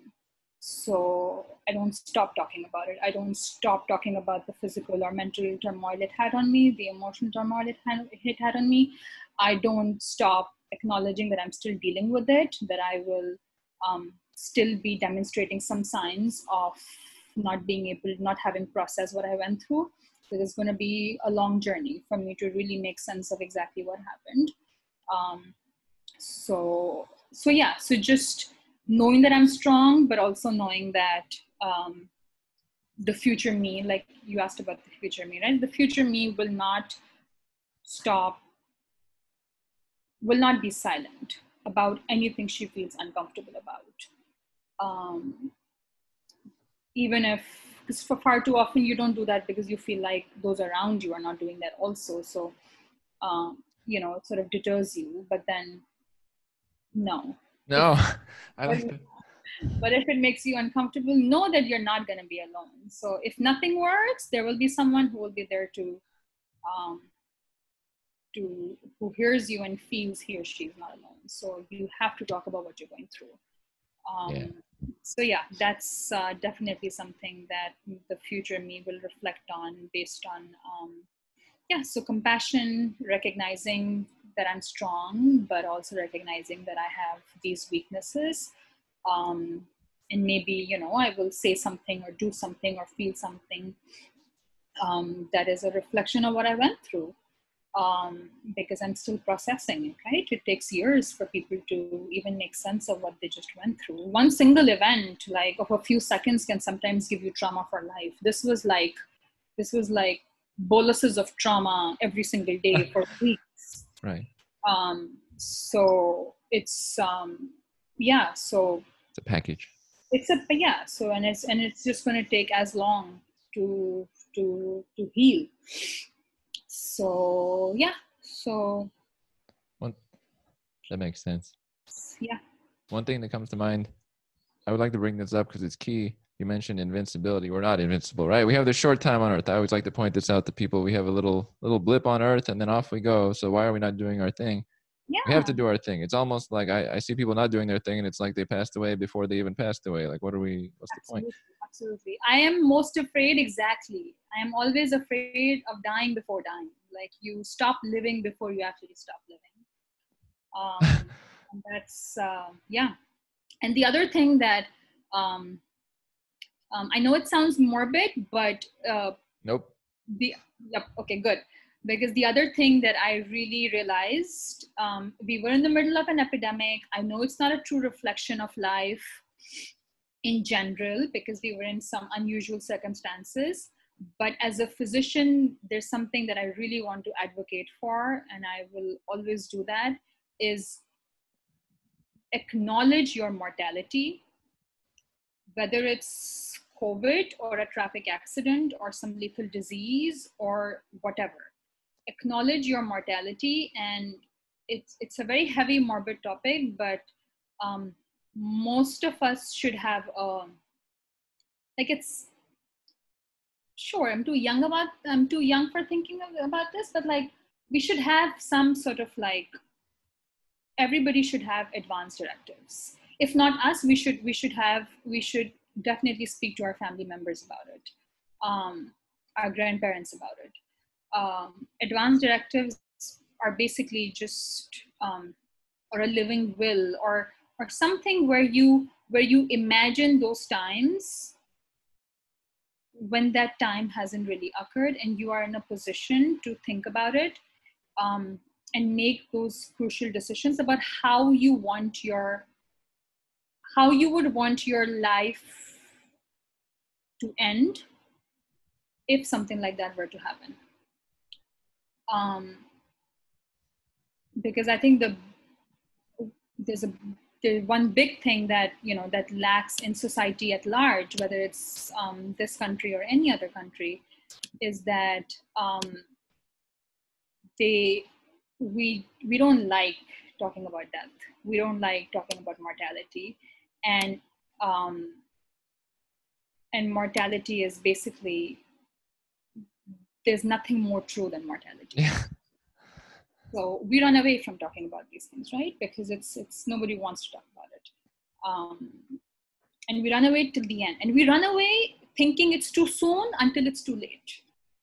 So um, and i'm and granted my my vision is coming from a very biased scope of working in an environment where most people who come to see me are are are in that in are in a scenario where you know are in those unusual circumstances where they're battling with different diseases or or end of life issues. I'm sure i understand if somebody thinks my vision is very very narrow here because i'm because i'm because i mostly see people um, who are like that but but i i see enough to just just want to make conversations about mortality normal and and just prepare for things um, in a because far too often I see people who are are literally asked about like end of life topics when they're not ready to talk about it. And it's like and and things are going downhill in that moment. So that's not that's not the time to think about those things. Um you do it when you're calm. The time is when you're calm. The time is when you're home. The time is when you're surrounded by family members where you can have one discussion after another after another after another and have a better sense of how you envision your end of life. So this is nobody talks about it. But um, and and even though the epidemic is something unusual and it doesn't happen every day you know you die people die. And it's something that um, needs to be talked about more often. It's something that needs to be um, thought about. We have to prepare for um, those possibilities um, including wills and advance directives that also guide doctors in the hospital to do things as you would have liked in a situation um, where you are no more able to make those decisions yourself. Um, so we always feel it's too early until it's too late. And um, again, not shaming anybody. Um, I haven't, I don't have advanced directives per se myself, but it's just something that the conversations should should should be normalized. Um, why do we fear it when there's nothing as true as as death is? So yeah. so that's also like a big takeaway that you feel like you know like this epidemic right? Like i saw 45 year olds dying in front of me. Had they thought about this? No they hadn't. But it happened. Um, it happened and i and we made decisions when they were not able to make their decisions and i had no idea what he or she would have wanted if they were able to make that decision at that time I only reflected what the families wanted, right? Because I didn't know what they wanted. And the families didn't, families, families basically, they just, they try their best to, um, knowing that person best, they try their best to make decisions that are in line with someone's view, vision, principles about how they want things to be, um, what they would have wanted, what they wouldn't have wanted. Um, but um, yeah that's why it's just important to and i'll add, and, and i'll work on this more as i um, um, as i get into this career more i'll definitely it's definitely one of my uh, like top projects in my head that like we need to normalize this more yes i've noticed a lot of issues in life that i notice that might bug me is because people are avoiding it and then living through the day in basically what I would call a dead state. It's kind of a waste of their yeah, existence. Yeah, yeah. Somebody I know who's been on the show actually before, but she's 33 and had uh, like a stroke, series of kind of minor strokes because of moya moya, this condition. Mm-hmm. And uh, she didn't really plan on that at probably 32, right? Exactly. Did she plan that? No, she didn't. Exactly. So there's a bit of like. Happens. It it's going to show up. It's going to show up. It happens. I saw I saw COVID related strokes in 32, 33 year olds. Um, did that 32 year old think about this? No, he didn't. Uh, right. Uh, had never thought, but it happened, right? It happened. Um, so, it comes- and it's and it's very difficult to make those decisions those decisions when when when the crap is happening in real time mm-hmm. it, because you're emotionally charged family is emotionally charged um, they your thought process is hindered because of what you're going through. Um, so there's some things that um, and especially especially even if like fine healthy people who have nothing going on sure even if you want to delay it for later on especially those who already have underlying conditions. Um, um, and especially those who are 50 and above i would say. Mm-hmm. um, especially those who are already um, uh, battling with some sort of condition. That is like a no-brainer. Those people have to must be thinking about these things and and doctors should be talking to them about this. Um, because if you don't talk about it like i said we feel it's too early until boom it's too late and i've seen countless examples of um, and they're very heartbreaking because um, you because i always question what would he have thought or asked me to do if he was in a position to make this decision right now. The problem is now he can't. So now everybody is making decisions on his behalf, right? So then you work through the law and you um, and you um, speak to the spouse or the children or the parents who are the you know next of kin and everything. There's a whole ladder that you follow. It's not exactly the same.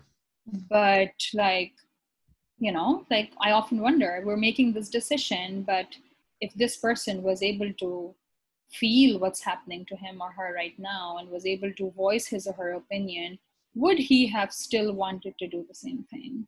Right. um, um, and I I encounter this far too often, and it and it and it leaves you with some sort of guilt as well because because what works for you doesn't necessarily work for someone else. So everybody is entitled to their own judgment and assessment of how they want things to be when they're not able to make. And it's not even just death. You this could be a temporary situ- situation, right? Mm-hmm. Uh, that temporarily you're not able to make your decisions, um, and then later on you recover and you get back to your um, so in that temporary moment, um, just some things to understand and, and um, know know what happens in the hospital. I think that's the big thing that I always notice is that people don't know. Um, and it's um, and it's it's it's it's not about why they don't know this. It's just about the general system. That w- what should you expect, and what should you know about how things go mm-hmm. um, when someone is admitted in the hospital with a very serious critical condition. Um, I have come across people who need a ventilator, like right now, and this is pre COVID, right? I, I need to put you on a ventilator, and he doesn't know what a ventilator is. So then, like, you know, so to, so to even be to even know whether or not he wants it, I have to first explain what it means what are the chances of him coming out of it what happens if he doesn't come out of it mm-hmm. um, and this is not something and most of these people are, are are, are are patients who are dealing with these diseases for quite a long period of time it's not like something has happened out of the blue mm-hmm. um, so so what is it so why is it that they're still that right in the moment when they need a ventilator um, my the first step that we have to take is also to ex- first explain what it is to even ask if they want it. Mm-hmm. some people learn about it and they're like hey no. Let me i don't want to be on a ventilator like that. Right. Because they don't know what it is right? Like common common it's not common knowledge. How does a ventilator look? What happens? What's the chance that you will come out of it? What's the chance that you won't come out of it? What happens when they don't come out of it? Right. What's next? What to expect? Because it's like a whole thing. And then and then um, so i often fight with that guilt also. What if i'm doing this right now which i feel is in his best interest? Right. He wouldn't have wanted it if he knew what was to come right? So um, so these questions should be um, yeah these discussions should be um, more ubiquitous than they are in clinics in living rooms on dining tables. Um, just being prepared for things that we know will come Mm-hmm. So why run away from it and then um, and then regret things later? I don't support that kind of running. Mm-hmm. One kind of, I guess, a closing remark that came to mind is that I always talk about leadership and the importance of that. Uh, there's very few leaders, and then those people are key. If you take them away, things change. Uh, individual at your hospital, I looked it up too, and is no longer here because of in relation to the virus. I How does that? mention him actually. Say again. He was. I was about to mention him. Oh, now how does that impact? How did that impact people? How, what was the feel after that? The yeah, he. I. I couldn't have had a conversation on this crisis without mentioning Dr. Kamholz. He was. He was the chairman of my department actually. So he was the chairman of the Department of Medicine. He he was not just a leader, he was not just the chairman of the department.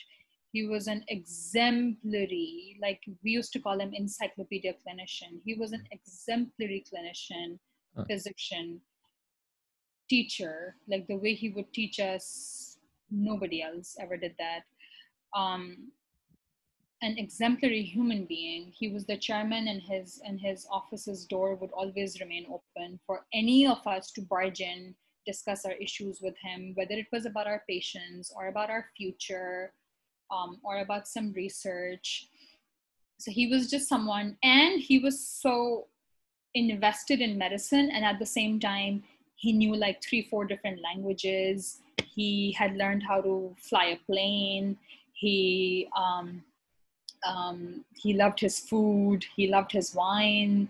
Um, he was a great husband. He was a wonderful father, a wonderful grand grandfather. So he was just, and everybody in New York knows him. He's he's worked in multiple healthcare systems, um, even even outside New York. Actually, like he's a very well known name. So he he was just, I was just so blessed that I got. I'm actually the last graduating class that he got to see um, and I was and I was blessed to be under his um, uh, under him for three years. Like I, am the last per, I'm the last class. Yeah, I'm from the last class that he's going to be overseeing. Um, and and he was 70 plus, and we all knew. So did he that coming to the hospital during the crisis at this age is full of risks. He knew that. Um, but at the same time, what I deduce from the kind of person he was is also that um, he was just not that sort of a person who would expect his residents, his trainees, who he actually called colleagues all the time, he called us colleagues. Um, he was also the kind of person who never expected his colleagues to do what he wasn't doing himself. Oh. and he I, and and he didn't care about his age. Um, he knew what risk he was getting exposed to but till his, his last breath he never saw patients directly because he was in a leadership capacity. He um, he wasn't a clinician any longer but till his last breathing moment he continued to teach us because that was one of his primary um, was one of the activities he was always very passionate about teaching us teaching us teaching us. And he was a uh, he was a lung specialist himself. He was a pulmonary critical care so this was like his his jam. The whole coronavirus epidemic was like his thing. Oh. so till the last day he was teaching us everything about covid. He was phenomenal in reading x-rays and ct scans and he would spot things that even radiologists after extensive training they were not able to spot that he was able to spot, even though radiology is not his niche. Mm-hmm. But that's just how brilliant he was. And my biggest takeaway from his death is that it was basically it was the biggest blow of this crisis. It was like everything started to settle down a little bit, and then boom, our own chairman, who we loved so much. Um, I always saw a grandfather in him. Um, he dies of COVID um, the the biggest takeaway I have is that he died, but he's left his legacy of his principles and values. He worked till the last day. Um, he worked in the capacity of a leader. We needed more ventilators. He got them. We needed more oxygen machines he got them. We needed more nursing staff he got them because he was the chair of the department right? So he was part of the leadership of the hospital. Mm-hmm. um, till the last day he was doing that and at the same time he didn't stop teaching us. So twice a week we would always gather in pre-covid times. It was our routine as part of our schedule pre-covid that we would gather in groups of um, 20 25 people twice a week where he would teach us extensively for an, an entire hour. So now those teaching sessions were not possible anymore, but he didn't stop teaching us. Um, he started going around from team to team, um, gathering smaller groups, like two, three people at a time, distanced, wearing masks, etc., but continuing to teach us, continuing to show us how to appreciate the CT scans and the X-rays, and predominantly focusing on COVID, obviously. Mm-hmm. So just constantly teaching and basically working till the last day, till the day he gets a fever. Um, and everybody around him pushed him home because they're like, What are you doing? You need to be home. And he's like, Oh my God, I have a fever today. I, I learned that he discovered that fever at work. Um, and then they pushed him home and they said, You need to be home. And then within a week, he exa- his condition exacerbated so much that he had to be in the medical ICU. And then a month later, he died.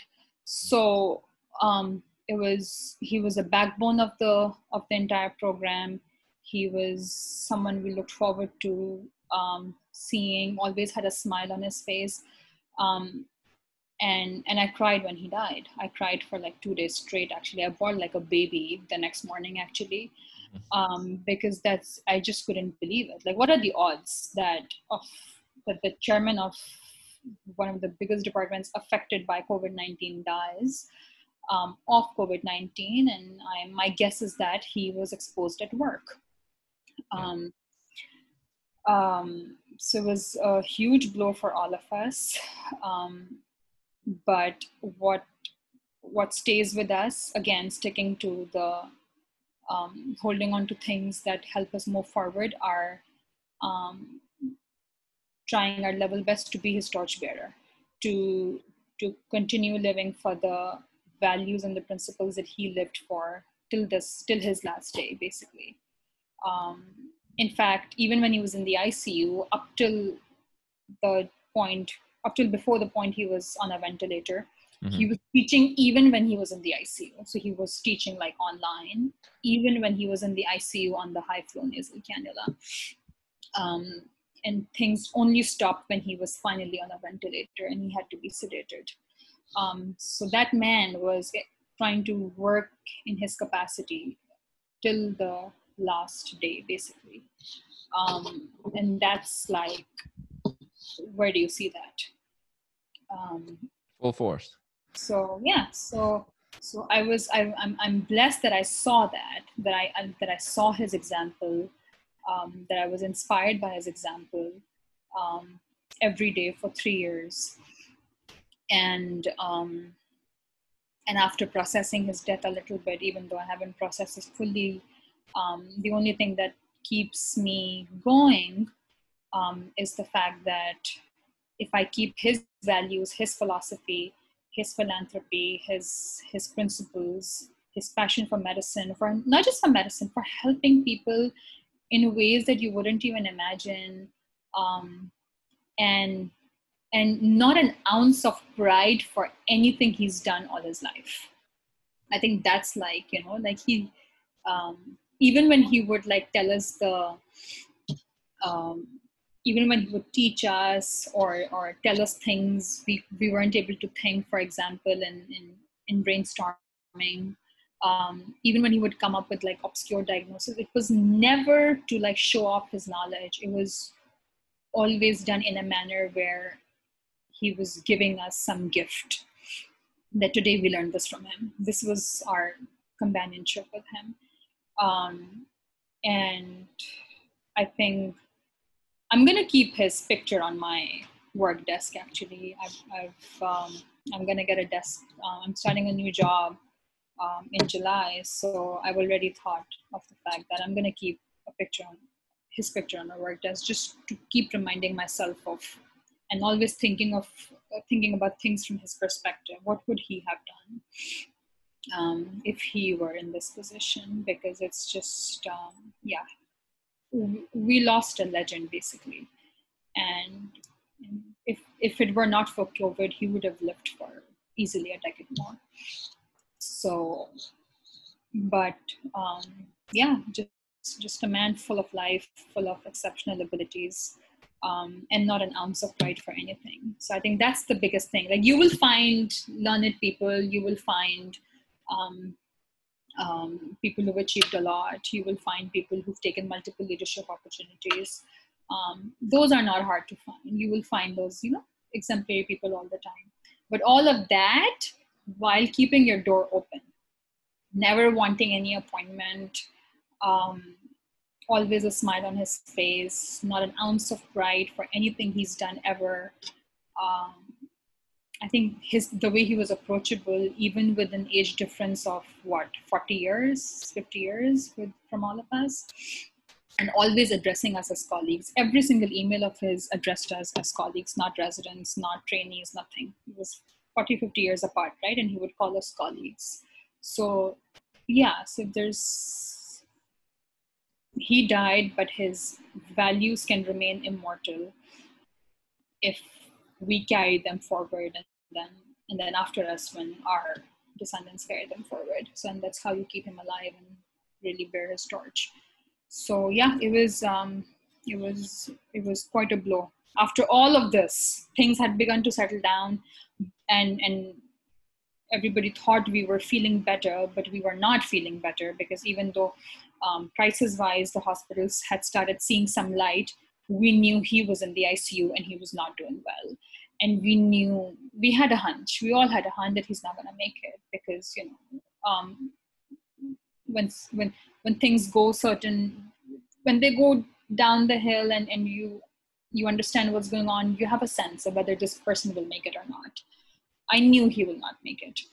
Um, but um, yeah so that was another blow actually but um, yeah so just trying to um, handle it as best as we can honestly Makes sense. It's almost like it would be written into a story such that there's a decline, it's improving, yeah. but there's this last thing, and oh, I hope this works out because that would mean it was like all good across the board. Come and ask me, hey, so things might be better now.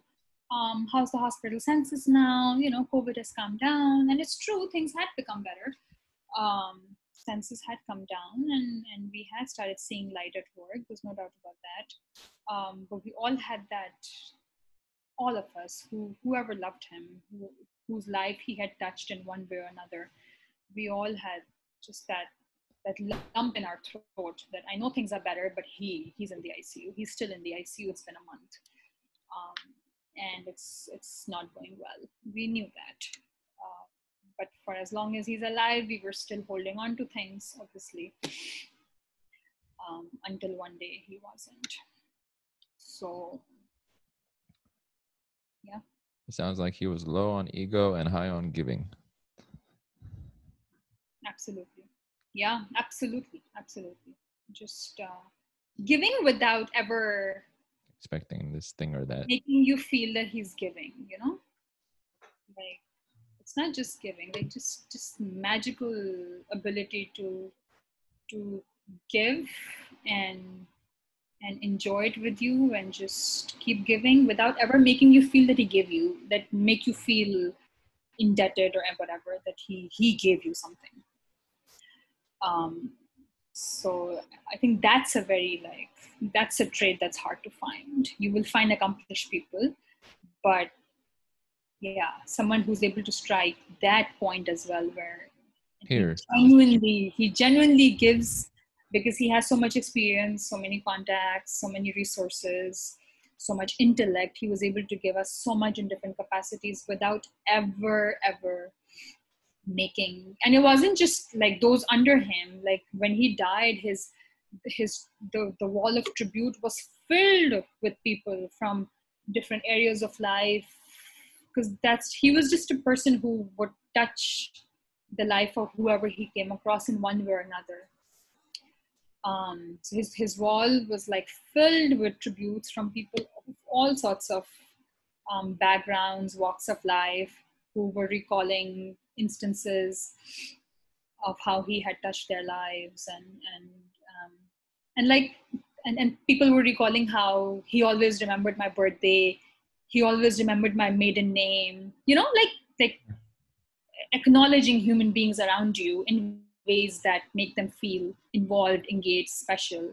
That's what people were recalling. He always remembered my birthday. Who remembers strangers birthdays he always remembered my maiden name. Someone wrote that. He always remembered my maiden name. Who remembers someone's maiden name? Like like these days, like people, for example, you know, it's what whatever, but it's just something like um, they'll they'll message you. Your name is written there, um, and they will still write the wrong spelling. right? Your your name is right there.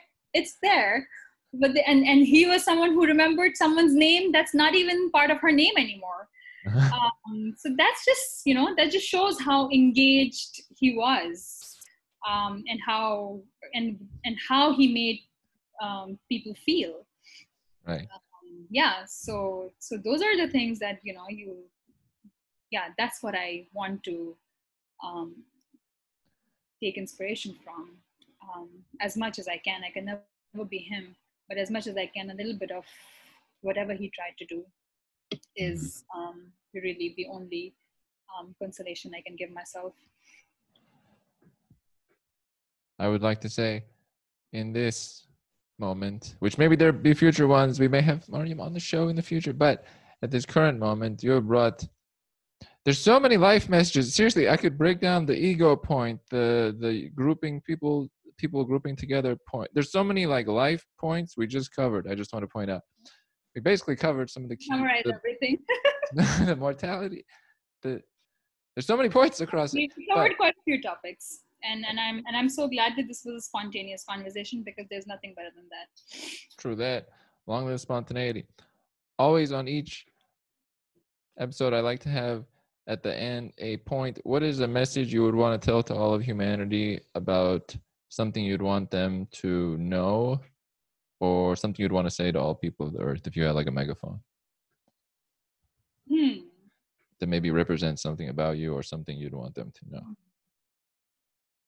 Just a megaphone. think um, there's several, and I could go on and on. But one, one big recurring realization and reminder that I give myself as well, because you know nobody's nobody's perfect, and and we always fall short. short we always fall short. Mhm. Um, um, I think just thinking about um, people from their perspective that helps a lot because it's um like always yeah it's just something that like someone could be screaming at you right now someone could be getting angry with you right now i'm not saying justify wrong with that but but but step back and think about that same moment, that same issue from the other person's shoes. Um, and it, it helps me in, in being able to be more compassionate, in being able to be more, um, more thoughtful, more sympathetic. Um, you may never be able to live what they're living, um, but if you just you know if you just step back and if you think okay i know he's he appears unfair right now but he or she appears unfair right now but but what is it from his or her perspective that i should also include in my analysis right now um, so yeah ev- like anytime anytime you you feel um, uh, you feel like something's wrong and you have your own perspective to defend, um, think about the other perspective as well. Um, there's never just one perspective, and, and no perspective is ever right. Um, no one perspective is ever right. There are aspects of different perspectives, and it just it just helps to bring people closer um, rather than the divide that it would lead to otherwise because we're quick at we're quick at defending our own perspectives and and i you know i've been through it i still i still do it you know like something comes up and i have my perspective over it and i'm quick to defend it then know that the other person has his or her own perspective that is equally um, defendable. So um, whether it's something small or something about larger public issues um, just having uh, and and this mask example is just one right? Like i know this is something very simple. What's the problem? It's like it costs a cent. Like why can't you wear a mask? But but but there has to be a reason why they're not doing it despite everything. They're they're they're watching the same tv they're watching the same news that you are um, they're also scared. Everybody's scared for their life right? Why are still the, why are they still not wearing it? Um, delve into it. Think about it. Um, um, look at their perspective. Because if you just focus on yours um, it's just going to create a divide and it's not going to um, you want to bring people closer to make good things happen. That's how good things happen. Divide never never does any good right? So thinking about other people's perspective i think has um, more lately helped me in um, just making more sense of why something happens um, yeah, good or bad. That's one. I could say millions of other things, but I think it's like enough to end this. We'll save that for a future one there. That's Yeah, classic. exactly. Dr. Maryam Baqir, I would like to thank you for having been on this wonderful episode of the show. Thank you for this opportunity. This was this was wonderful. I, I really like how spontaneous this conversation was. You know it, and we are out.